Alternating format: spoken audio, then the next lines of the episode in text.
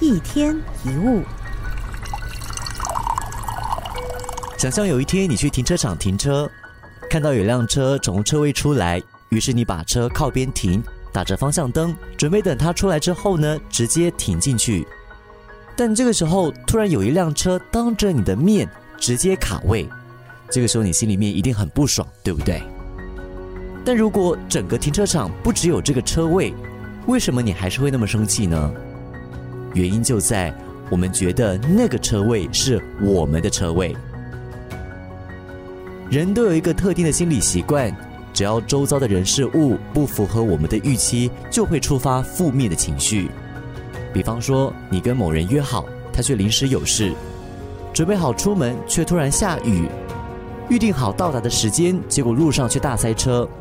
希望收到生日礼物，结果却空欢喜一场。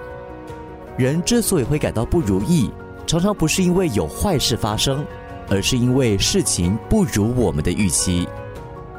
就好像我们出国度假，你对某一个景点有很高的期待，但到达之后发现它并不是你所想的那样，你就会很失望。但问题出在那个景点吗？不是，而是我们过高的期望。